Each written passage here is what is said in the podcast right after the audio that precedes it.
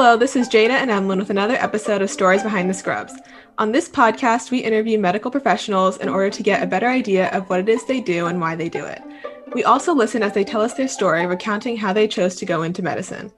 On today's episode of Stories Behind the Scrubs, we're going to be talking to Natalie Barsoom, medical student at the University of Incarnate Word School of Osteopathic Medicine.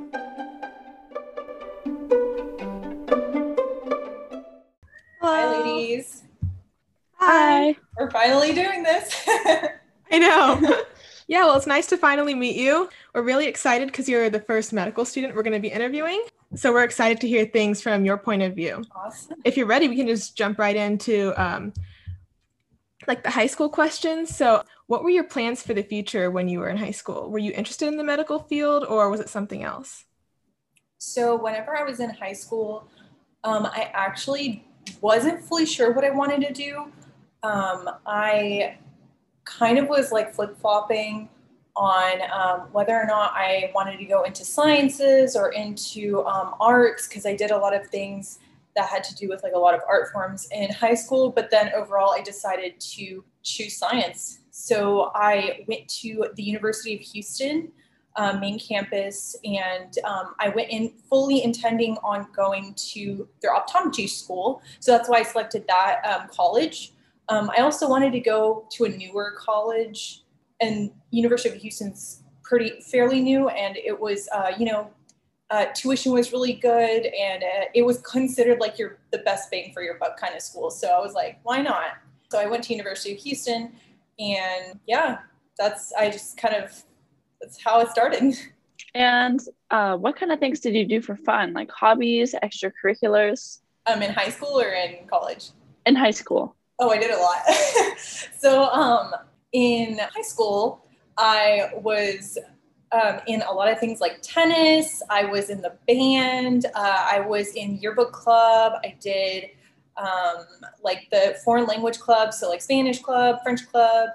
Um, I also did um, something. We have like a broadcasting group at our school, and it's an actual class that you can put into your schedules. So I did that for, I believe, three years and um, yeah so a lot of those things took up my time. Everything else was kind of just like um, oh i did a, something called destination imagination. It's actually something that i still do.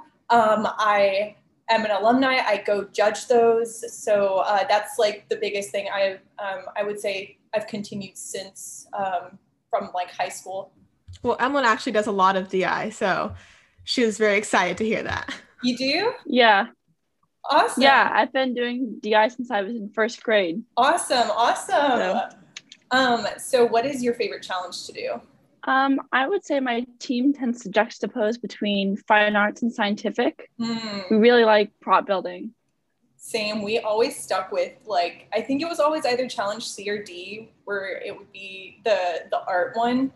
Um, Yeah, yeah, we really enjoyed those, and it feels so validating to kind of like watch the um, like community grow and be able to participate in judging. So I definitely recommend that once you graduate. Um, yeah, yeah, and then you can go to like state as a judge. Like you can do it a couple times in the regional, and then eventually you can go to globals if you want. I personally, um, so we're about to have our white coat ceremony next week, and I had to like request this little alumni pin because I want to represent DI because I love DI. I love DI. So yeah. that's amazing. Um, what kind of skills from high school would you say really helped you when you went to college? Hmm.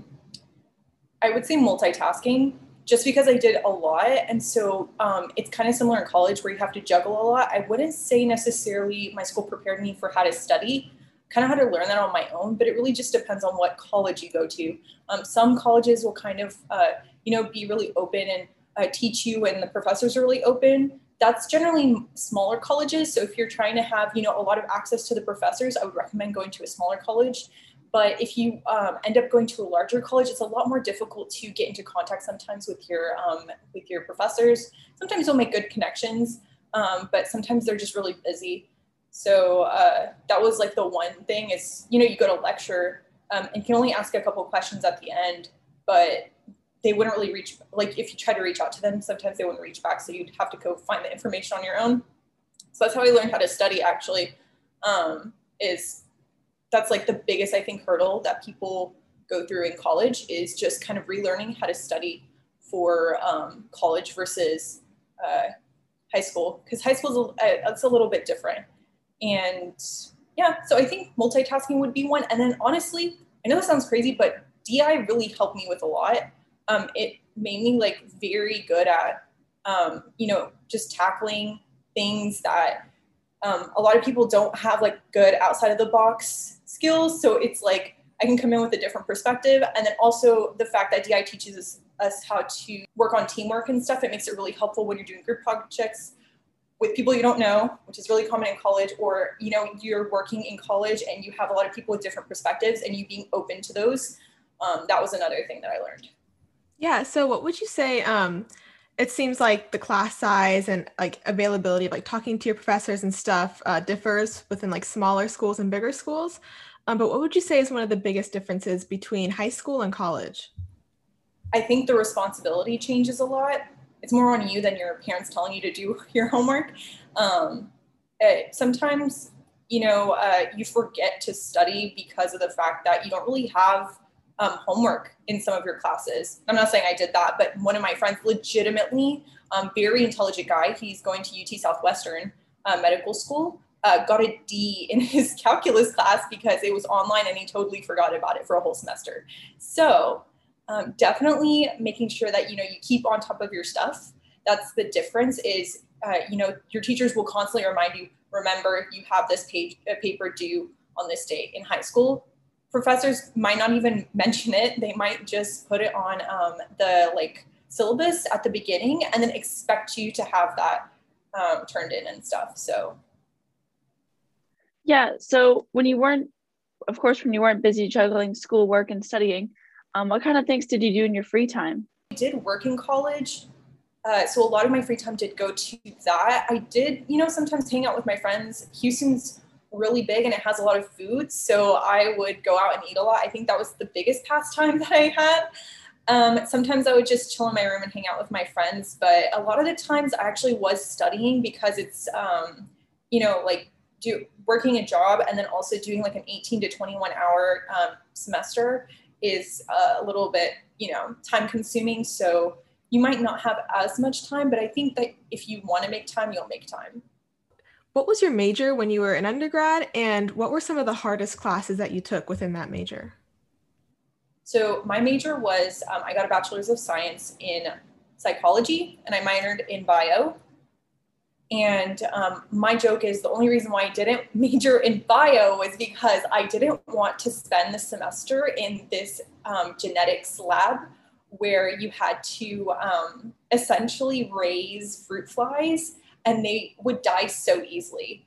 Um, it was awful. My friend did it for a whole semester. He would have to wake up at 3 a.m., go to lab and check if they're like still alive. They took shifts because they these fruit flies were just so um, like they were just it, it, they were so fickle they would always die and um, afterwards they would have to create like an 88 page research paper and i was like eh, have a job like as long as i can juggle a completely different major from science because i'm kind of like trailing off i digress but um, when it comes to you wanting to do a medical profession you have to do some classes that are called your prerequisites and it's a big list um, a lot of people choose to do science course, like a science um, major, because those classes kind of already fall in line with the major's um, like requirements. But on my part, I decided to go what we consider like kind of non-traditional and do a psychology major, which is um, kind of different because we don't really do science like hard sciences and um, I would say probably for my, honestly, I liked all my psychology classes. I never had an issue with them, so I can't really say that I had one that was hard. Um, if you want me to tell you about like a class that was a hard science that was hard, I can give you one. Yeah, you can tell us one of those. I had the hardest time with just Gen Chem. I know that sounds terrible. I'm very much a bio person, and if you decide to go into like um, any type of healthcare field and you have to take these prerequisites, you'll realize that you favor one over the other. Um, I really liked physics and bio, but for some reason I just couldn't stand chem. Similarly, um, organic chemistry too was a little bit more challenging, but again, I think that for me, I just did not mesh well with chem. unfortunately, but organic chemistry is way better. It's a lot more applicable to medicine itself. So um, it's kind of like you're building layers, right? So you have your general um, kind of like this is basic foundation, and then you use the basic foundation to apply it to organic chemistry and biochemistry. And organic chemistry is kind of like pairing um, this like um, biological to kind of it's more so chemistry but it's it's also a little bit of bio and then biochemistry is actually biochem and physics. And you use that a lot with um, learning about medicines you use it a lot with learning about body systems how you know certain molecular levels um, actually work. So they're very applicable. I highly recommend that you know you focus on and excel in those courses because they will be very very applicable to you when you you know decide to go into whatever field you want to go into yeah, um, I would say every person that we've interviewed so far has had a different relationship and perspective with organic chemistry. But I like what you had to say about applying it to medicine itself and its different um, like uses. So before you went to medical school, of course, you had to take the MCAT. Uh, how did you prepare for the MCAT, and what was your experience? I took a course, but I was kind of in a program where I was kind of forced to take a course and I didn't really like it. Uh, they made me take Kaplan, and I don't really work well with that type of structure. I'm more of a self study type of person. And um, I found that um, I actually took my MCAT more than once, which is quite common. And um, that's fine as long as you show improvement. Um, I don't want to go down, you want to go up. That's what we always say. But um, when you when you're studying, I think the best thing to do is um, no matter what other people say, you have to know your own truth. You have to understand how you do as a studier. Do you study better alone? Do you study better when somebody tells you the information? Um, I can recommend like resources, but truthfully, um, there's people that would say Kaplan was my staple. There was people that said Princeton was my staple. There's people who said I didn't use either. I used Khan Academy, and um, I, some people didn't read books. Some people did. Uh, so I feel like I would be doing an injustice if I were to say, like, oh, you know, these are the resources you have to use. I can tell you what my resources were. I used um, things like the Princeton, um, kind of like some of the Princeton question books. Um, I believe I used, I, I can't remember the name of it, but it's like Examkrackers. I honestly did a lot of um, kind of like, I studied questions um, because, oh, you know what? I, I just remembered something. So um, I highly recommend this. When you go, this is something that I didn't do, but I wish I did. And now I'm doing it and it's helping me a lot. Um, when you get into college, there isn't something called the AAMC like MCAT book. Um, I can send you the link to it, but it's a book that tells you exactly what subjects you need to know for the MCAT.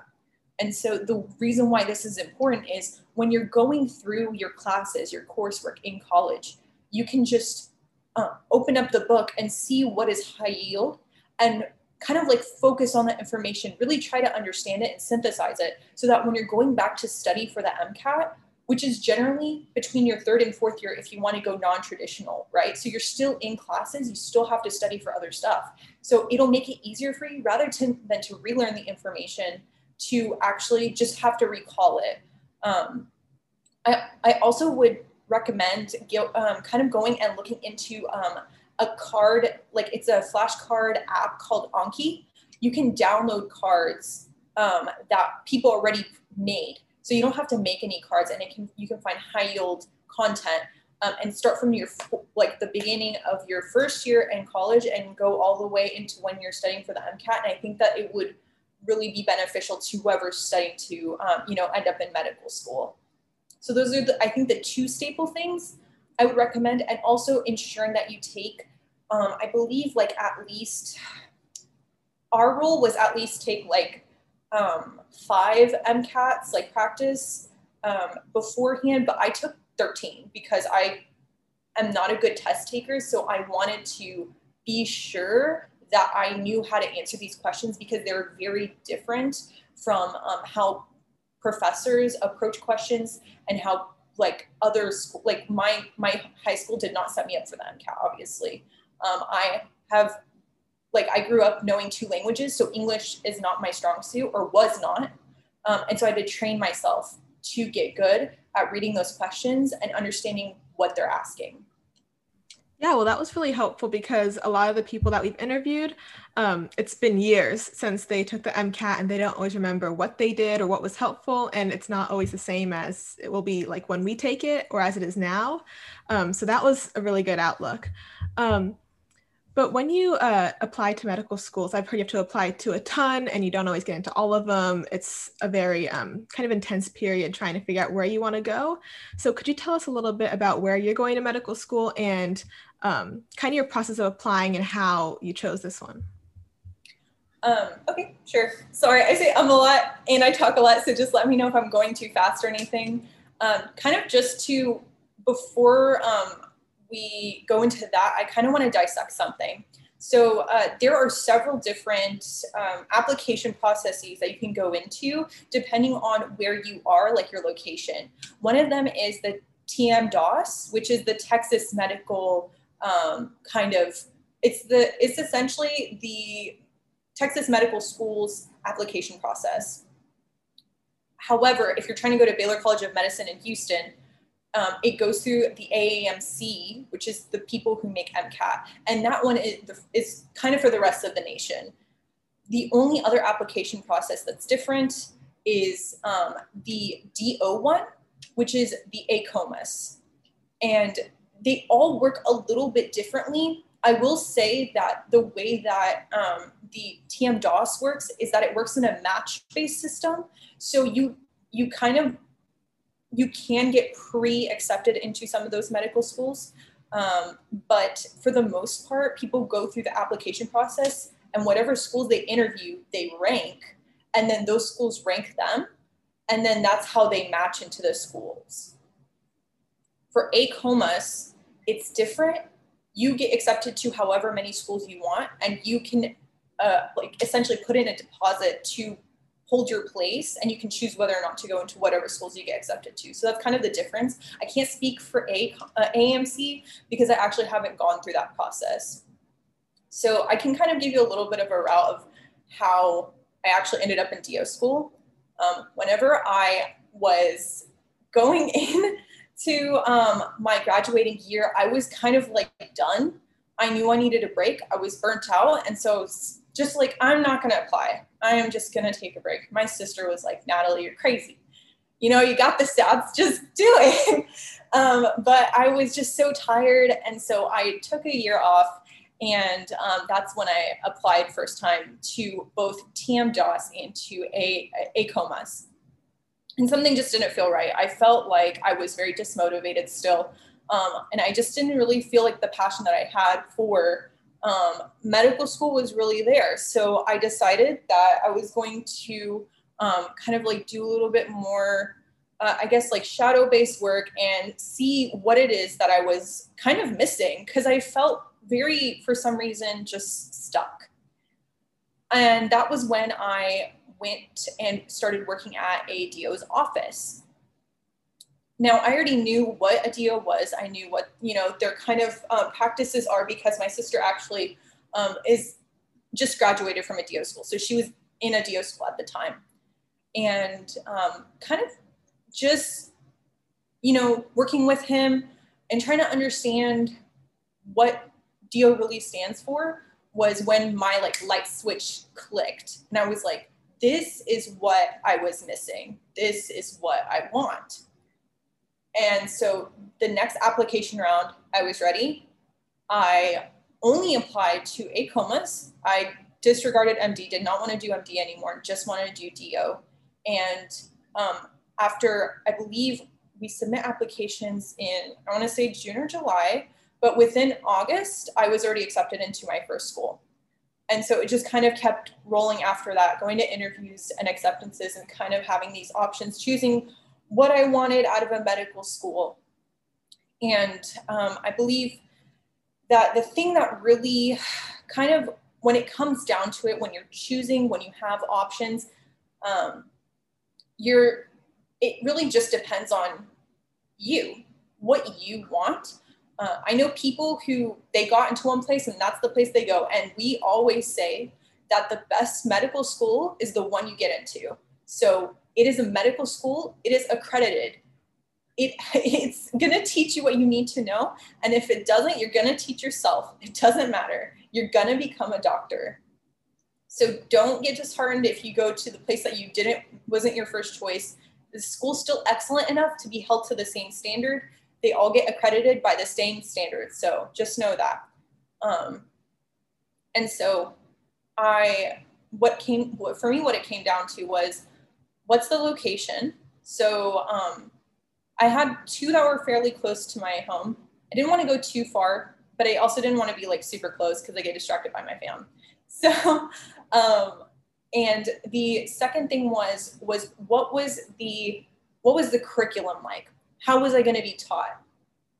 And I realized that with the school that I go to, which is University of Incarnate Word School of Osteopathic Medicine, they do something called like a Socratic method based style teaching. And the way that works is you come in knowing the information and you have a conversation with each other. And I'm very much the type of person who studies on my own. And that's just how I work. I don't I don't do well studying with others um, unless I'm like reviewing information. And I don't do well having somebody lecture at me. I have to just do it on my own. And so for me, that's like it gives me the flexibility to be able to study on my own, go into class, synthesize the information, bring it to a higher level than just base value, and just really solidify that information. And yeah, so that's how I ended up here in San Antonio.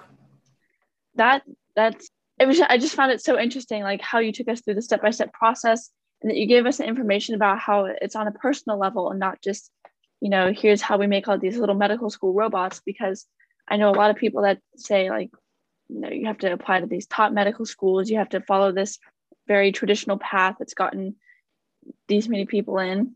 But I really like your perspective on it. And um, we just wanted to know like, what does the first year of medical school entail? So um, just to just to touch on one thing that you just said, um, a personal recommendation. I know that you know not everybody does this. I have plenty of friends who took traditional route and went to uh, medical school immediately afterwards. Uh, what I found was uh, my friends who are now third years are severely burnt out because they tried to push through. Um, I'm I'm a firm believer of take a break even though you don't know that you need a break. Um, a lot of medical schools do appreciate when you take time off and show that you have you know perseverance and you want to take um, kind of like uh, become, you know, kind of mature yourself a little bit more before heading into medical school. And I think that really did help me with my first year. So my first year was a little bit different than um, a lot of other, I guess, medical school first years. I was one of the um, COVID kids. So uh, a lot of med school is actually on Zoom. Now, I mean, I'm very much used to doing online classes because I would have to take my psych classes online while I did my um, hard science classes in lecture. So I w- it was something that I was used to. Now, for other people, they did not like that, but you gotta you gotta work with what you gotta work with. Um, for me, I never had like a moment where I was in first year where I was really stressed or anything. I think that when you you know go in and you know that you know you have like confidence in yourself um, you don't have imposter syndrome, then it, it goes pretty smoothly. And I will say that I think that my first year went a lot smoother than um, some other people's first years. A lot of people struggled with imposter syndrome. Do I actually belong here? Um, do I deserve to be here? And I'm just going to say it. Um, you got accepted just like everybody else. This wasn't a mistake. You deserve to be here. And I think that's what people fail to realize too. Um, so our, I guess I can kind of give you like a little bit of an overview of how first year kind of goes. It's kind of similar to second year. So our first two years are didactic courses. They teach us in um, a system-based like format. So we start with, we started with musculoskeletal system. Then we went into, I believe, um, heme onc, and heme stands for like blood. Onc is kind of cancer. So um, that that was one unit. Then we moved into immuno, and the last unit we had was um, what was the last unit? GI. Sorry, everything kind of like gets meshed together. So yeah. Um, so uh, we we kind of went in. I think every eight weeks or so. We spent eight weeks learning about all this content, and then we would take a test at the end. For our tests, it's a little bit different. I know a lot of med schools they do um, kind of like the uh, multiple choice. Our school is um, open response or free response. You have to type out your responses, and essentially that's how you're graded. So that's uh, and it's like a six-hour exam, which is kind of egregious, but it prepares you. It'll prepare you for long exams when you have to take your board. So I'm not complaining, uh, and so that's for the like hard science base. You go into lecture, you learned all that. Um, all the information that you need to know about the certain kind of like pathology, physiology.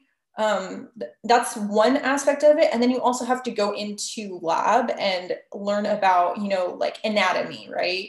So you have to put the the information into the region that you're going um, that you're looking at and trying to understand what am I looking at? Because a lot of the time you think, oh yeah, that's like that's the small intestine.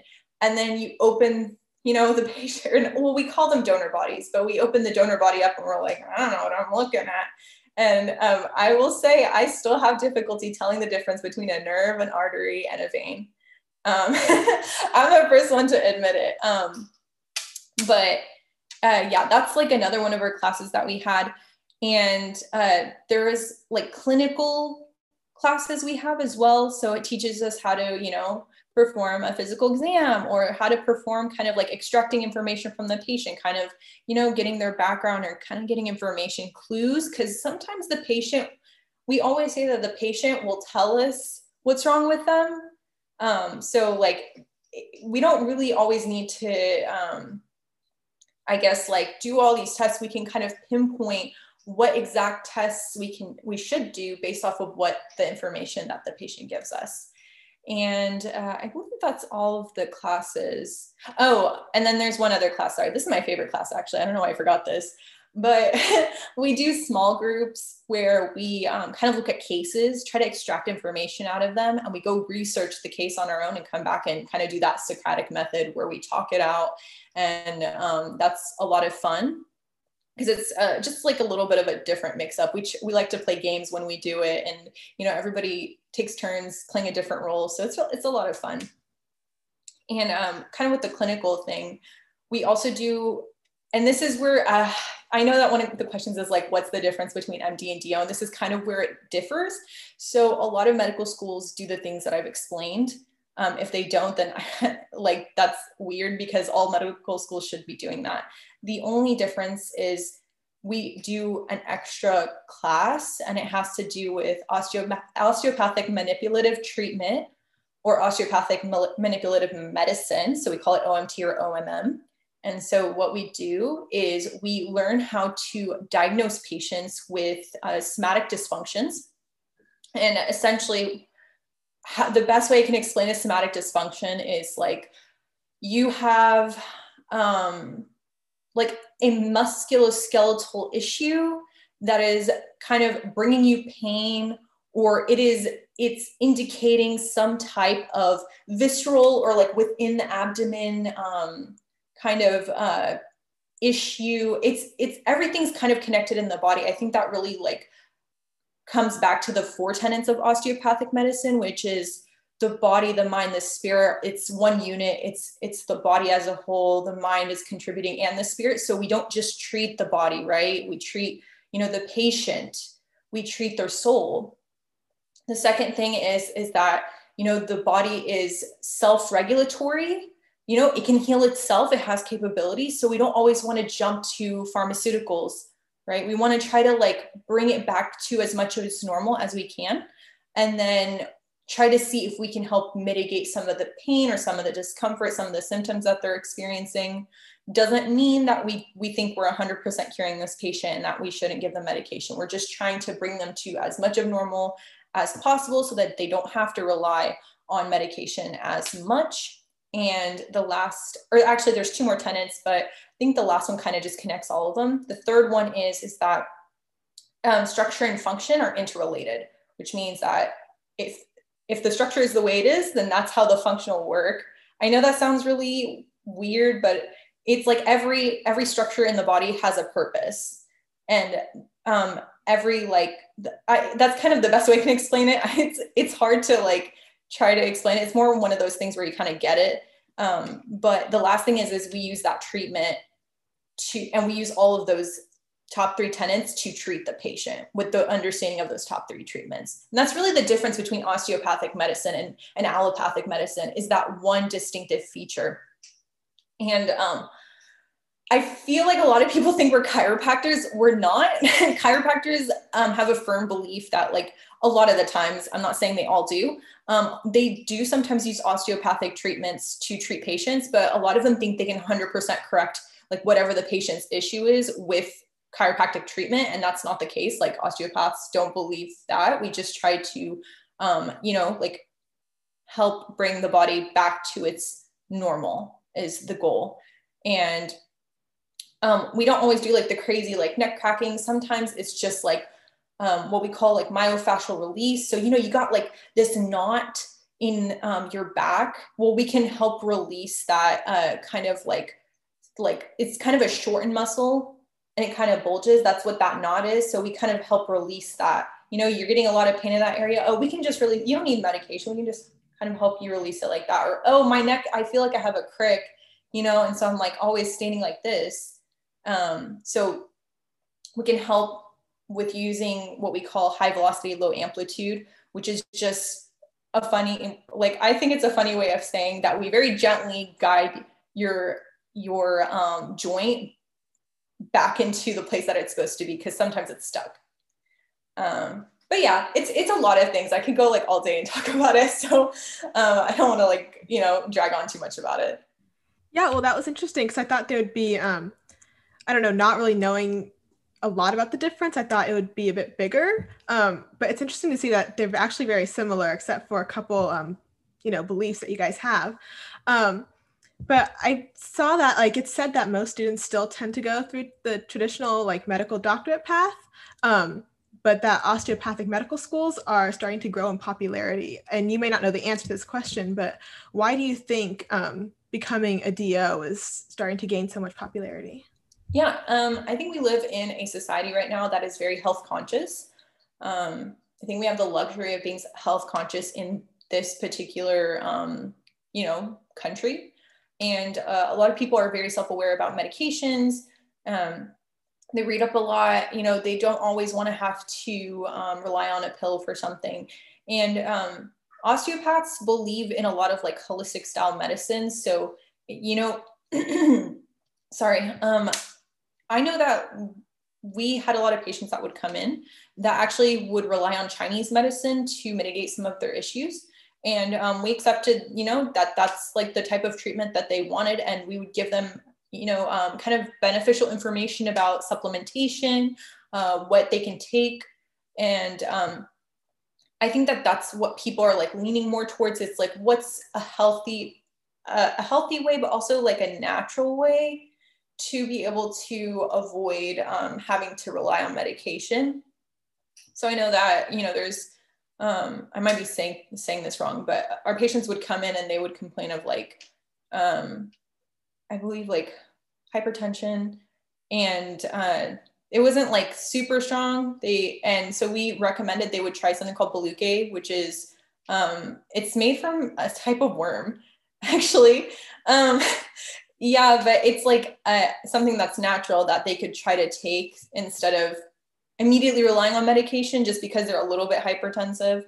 Um, or actually i think it was a blood thinner. Don't quote me on that. This is a very rare like supplement. This is not something that you go into the grocery and store and get. Uh, i'm pretty sure actually it was a blood thinner and people didn't want to go on aspirin for it. But um, yeah i thought it was so bizarre but it's sometimes it makes sense you know? Um, there's patients that would come in and they would be complaining of like a lot of um, like uh, kind of mold situations where they were exposed to mold. And a lot of the way, ways that you kind of get that out of your body is actually with a um, molecule called glutathione. Your body naturally makes it, your liver synthesizes it, but you can run out of the stores really easily. So we would recommend patients to take that sometimes or give them IV. So it's kind of like that. It's um, uh, not like you know uh, it's it's something that's controlled you know we're not dosing the patient with like high levels of like essential oils. It's not that. We don't recommend essential oils. But it's um very uh how we say it's uh what is the word? I always get this wrong. It's like research stuff. It's stuff that we know works. And um yeah. So i guess that's like the other difference. But i know there's a lot of mds that kind of work in that similar fashion. Um and i think that's like kind of why do is starting to grow is because people see like they want to go to a school that teaches them how to like take care of a patient and not just take care of a symptom. And i'm not saying i'm not saying that md schools don't teach you how to take care of a patient whatsoever.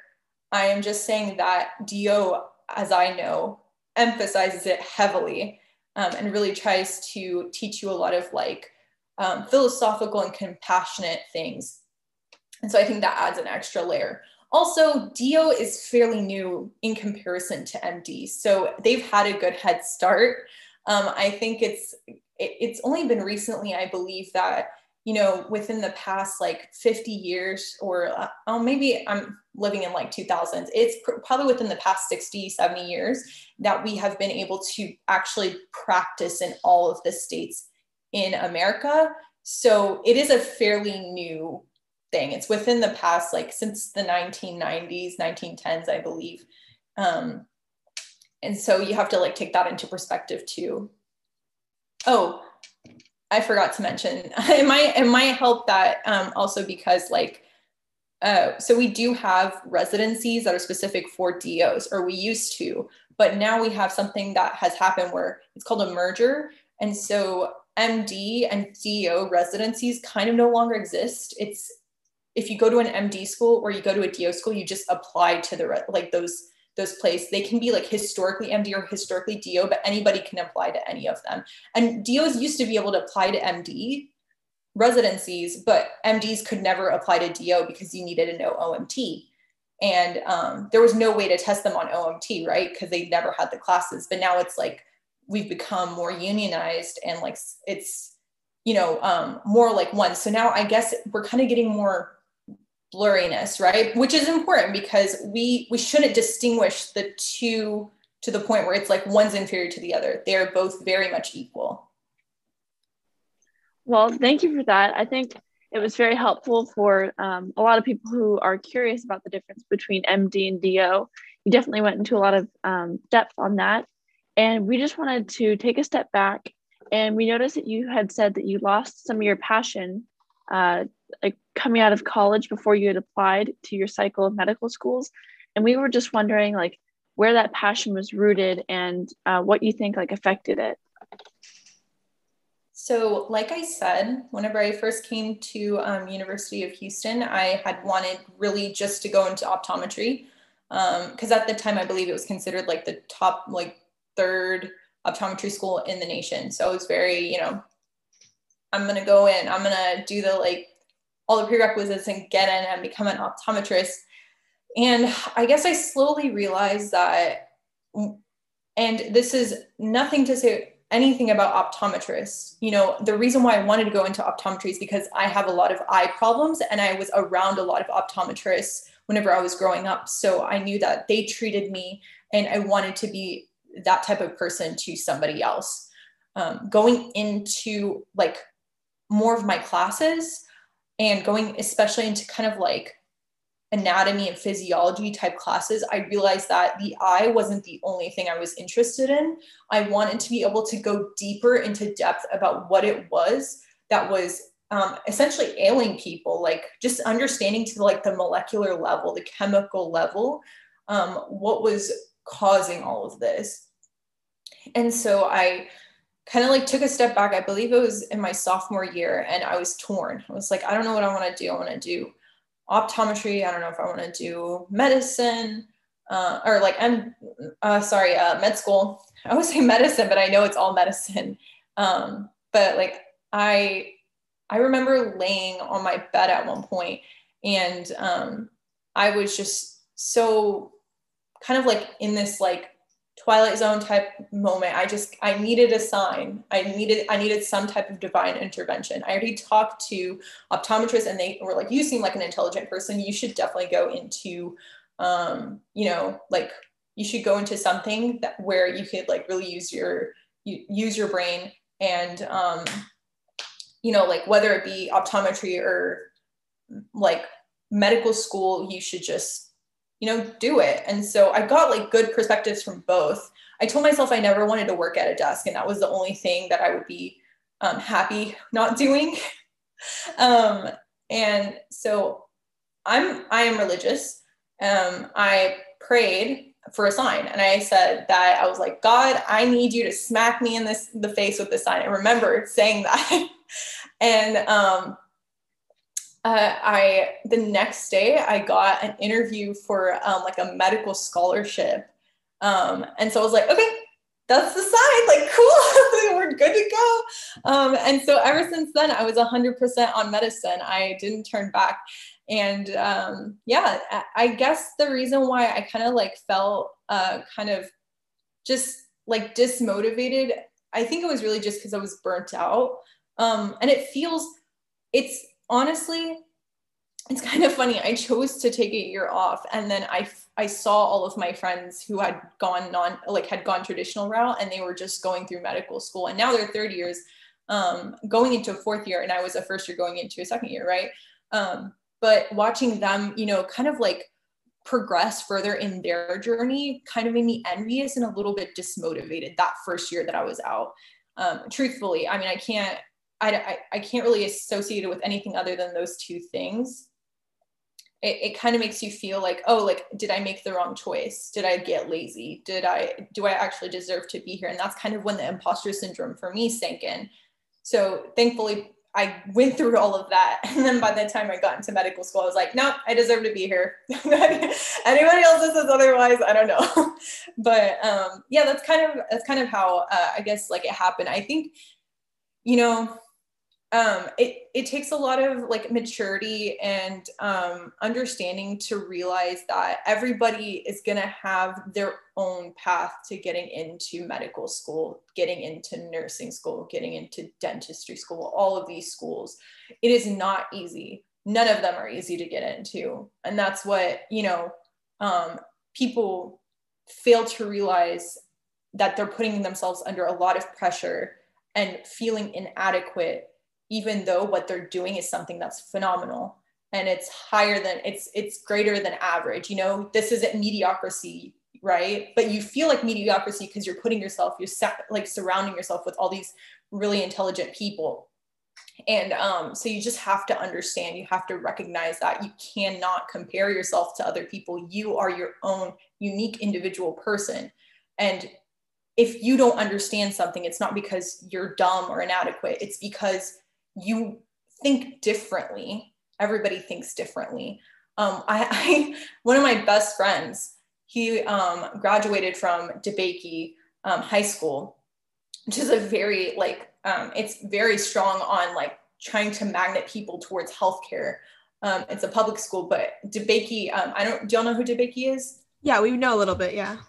Yeah, so he's one of the first um, kind of like surgeons to really try to like ignite uh, like endovascular vascular surgery, like kind of defining it from cardiothoracic surgery. And he was, I mean, he was nuts, but like he really like pushed forward a lot of medicine, a lot of this aspect of medicine. And um, so they made a school after him. And so he graduated from DeBakey and before he was a freshman in high school or uh, in college, he had taken his MCAT and scored a 42 out of 45, which is extremely high. Yeah. And so, like, imagine surrounding yourself around those types of people and then, like, realizing, like, you have to realize that you're you're different. You think differently. So, like, for him, he really excels in sciences, but for me, I really excel in things like psychology or like art. And so I use, you have to just find a way to use it to your advantage and use it to ignite your motivation to pursue whatever you're pursuing. Yeah, well, I think it's perfect that you mentioned that um like everybody's different. They all have their strong suits and even like surrounded by all these people who you think are like better than you, you just have to kind of use um kind of what you're strong with to like just keep fueling your passion and getting yourself towards your goal. Um, but in medical school, did you um like we are kind of interested in some of your methods for studying in medical school and whether they were different or similar to what you used in undergrad. yeah, um, I definitely studied. I, so this is what I always say: you're going to teach yourself how to study, like from call uh, from high school to college you're going to have to teach yourself how to study if you solidify how to study in college you can kind of translate that over to medical school and kind of just rev up the the um, the gas on it. Um, i didn't really change how i studied. I think i changed um, kind of maybe the efficiency in which i studied. I used to study really hard and not smart. So i would study for six weeks for an exam. And um, then I would like one of my friends, he would, I love him to death, but I would get so irritated because we would study all like we would study right before the exam. He would study the day of the exam. He would be chilling, my guys, chilling. and he would study the day of the exam and then he would get a better score than me. And I would just be like, I can't believe it. And so that's the difference is understanding like what's what's the way that works best for you? What is what is the smart way to study. Um, just because you're studying smart doesn't mean you're studying lazy right? You're just doing what works best for you. So i will say that with the things that work for best for me um, like i said i don't do well in lecture based um, kind of like settings. Um, i can sit for a lecture i will doze off i will like daydream. Um, and so i just i don't work well with that. I usually um, go to like resources that I know are board heavy. Um, I focus on high yield topics. I really study like I'm studying for the boards in the sense that I focus the information that I'm studying for the boards. Um, and this is another reason why I came to the school. It's pass fail. So I can like do as good and as, you know, like as like minimal as possible to continue to pass. And I know this sounds like, oh, like you're like lazing off. No, it's pass fail. Like I'm still studying the information that for the system. I'm studying the information in a high yield, like in a high yield way. I'm just not necessarily focusing on like the minutia, the minute details that the sometimes the professors want us to know that might not necessarily be pertinent. Not to like disregard what the professors say. I will, you know, I will double speed the lecture and see if I pick up anything that I missed while I was studying um, but I'm like I know a lot of my friends work differently, right? They like cling on to every single word that the the we call them actually facilitators. We don't call them professors because they facilitate the conversation. They don't really lecture at you. Um, so like the facilitators, the conversation that we have, they will like cling on to everything that everyone says.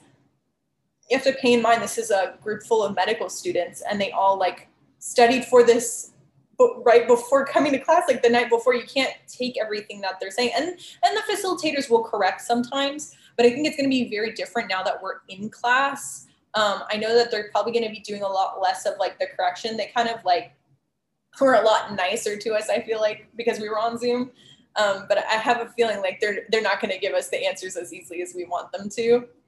And um, so yeah they they and they do well and they you know recall the information fine. I think i just want to focus on um, really like going hard on the things that i know are high yield. And kind of similarly to the advice that i gave y'all with the aamc book when you get into college and start focusing on those high yield things it really does help because now i'm able to have conversations about information that i learned like last year this time right? And it's like being able to to retain that information in your head that small little detail right? Like that um, this one disease has this one specific marker on it that we use to test. You know it's easy to forget but by using stuff like anki every day as a staple going to things like boards and beyond pathoma um, we have another one called sketchy medicine that we use, and it uses a lot of like um, pictures um, that are actually really helpful. And if you combine that with Anki, it's extremely beneficial.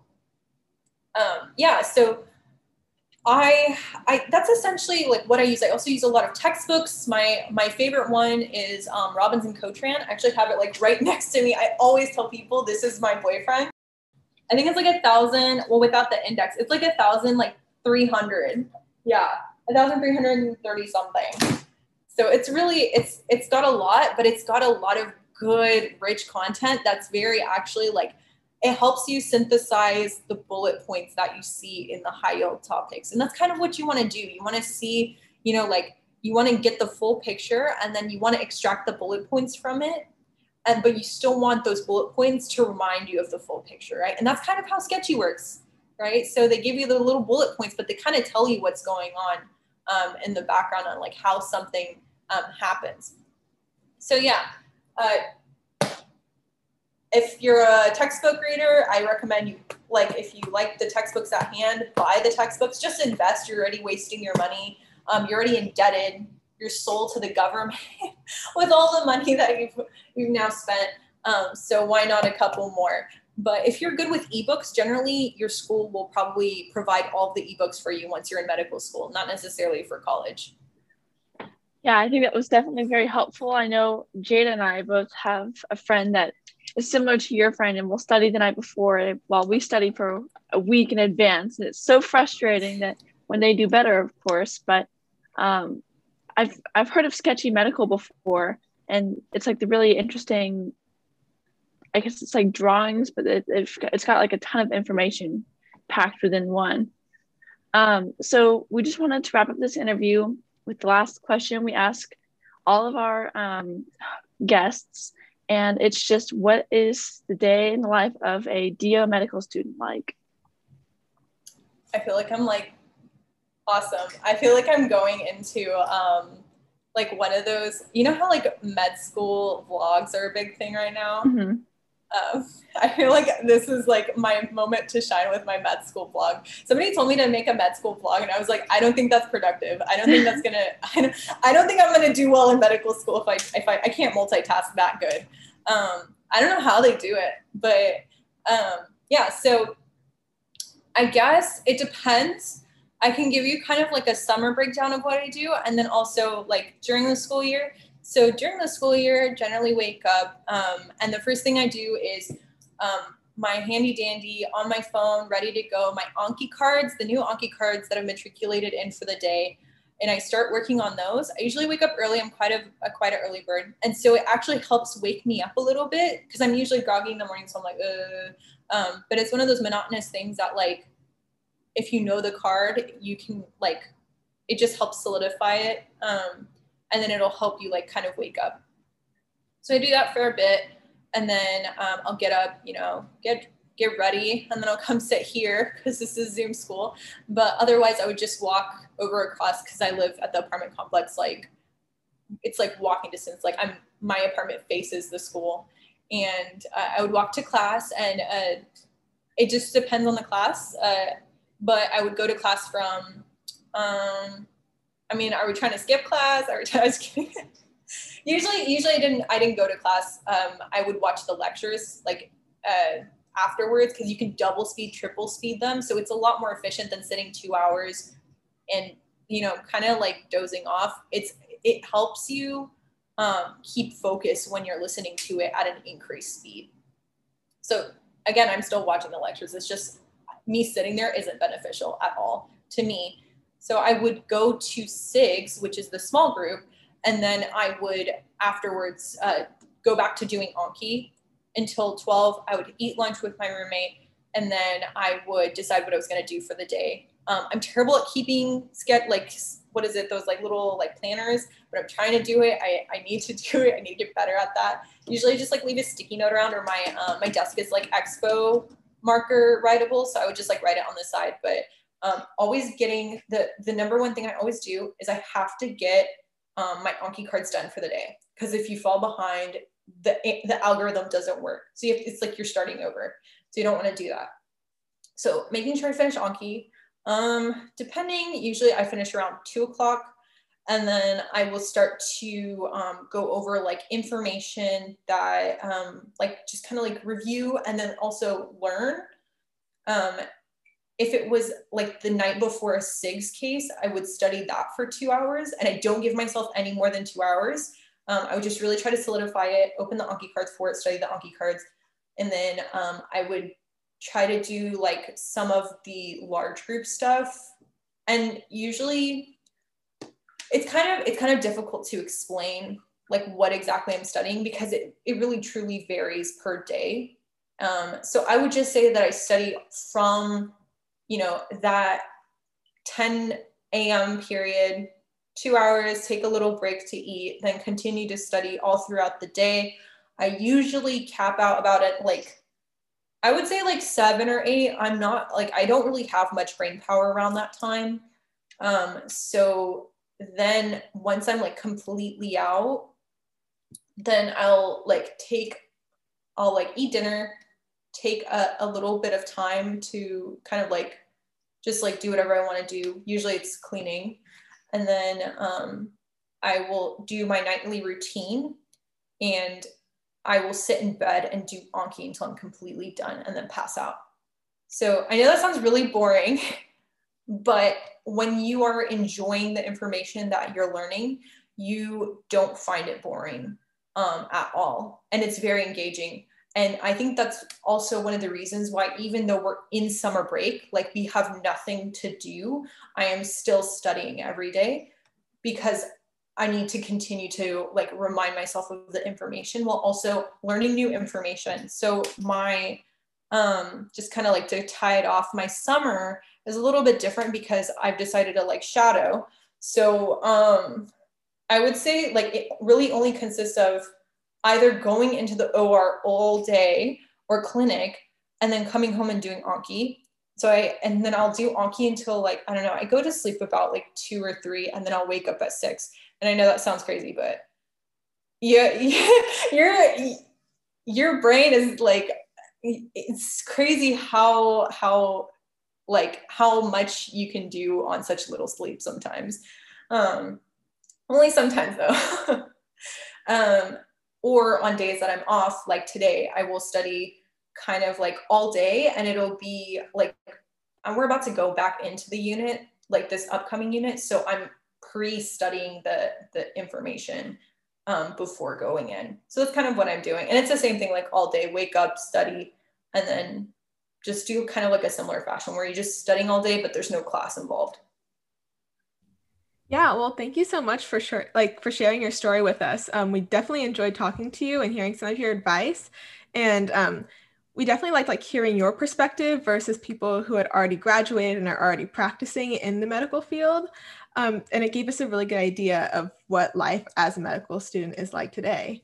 Um, if you're interested, we'd love to like continue to talk to you um, later on uh, throughout medical school or maybe residency or when you become um, a doctor and start practicing on your own.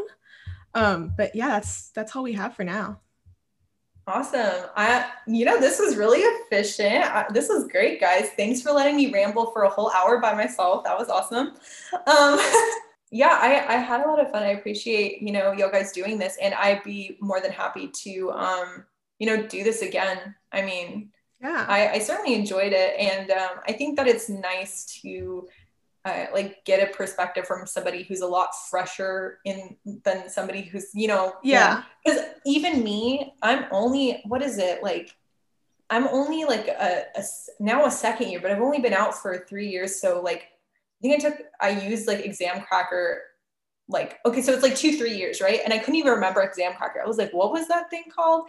So you know like it, you'll start to realize that a lot of things and even like common knowledge you'll forget because you're you're uh, like trying to learn so much information. Yeah. And that's okay. You have to understand that like you're gonna forget other things and just know that like you know it's not that important. It's fine. Medicine's way more important. So um, thank you for allowing me to speak my truth. Um, I'm gonna go study. Uh, I hope you guys enjoy the rest of y'all's day. Yeah, thank you. Of course. And again, if y'all ever, um, you know, want to do another one of these or just want to have questions, anything like that, just let me know. I'm always um, available. Okay. Of course. Okay. Thank you so much. Thank you for everything. Of course. You guys have a good one.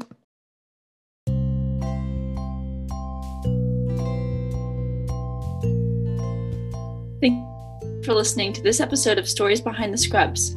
If you haven't already listened to the last episode with child life specialist Dana Swan, set aside some time to check that out. If you look forward to hearing our next podcast, click the subscribe button and be sure to follow our Instagram at Stories Behind the Scrubs.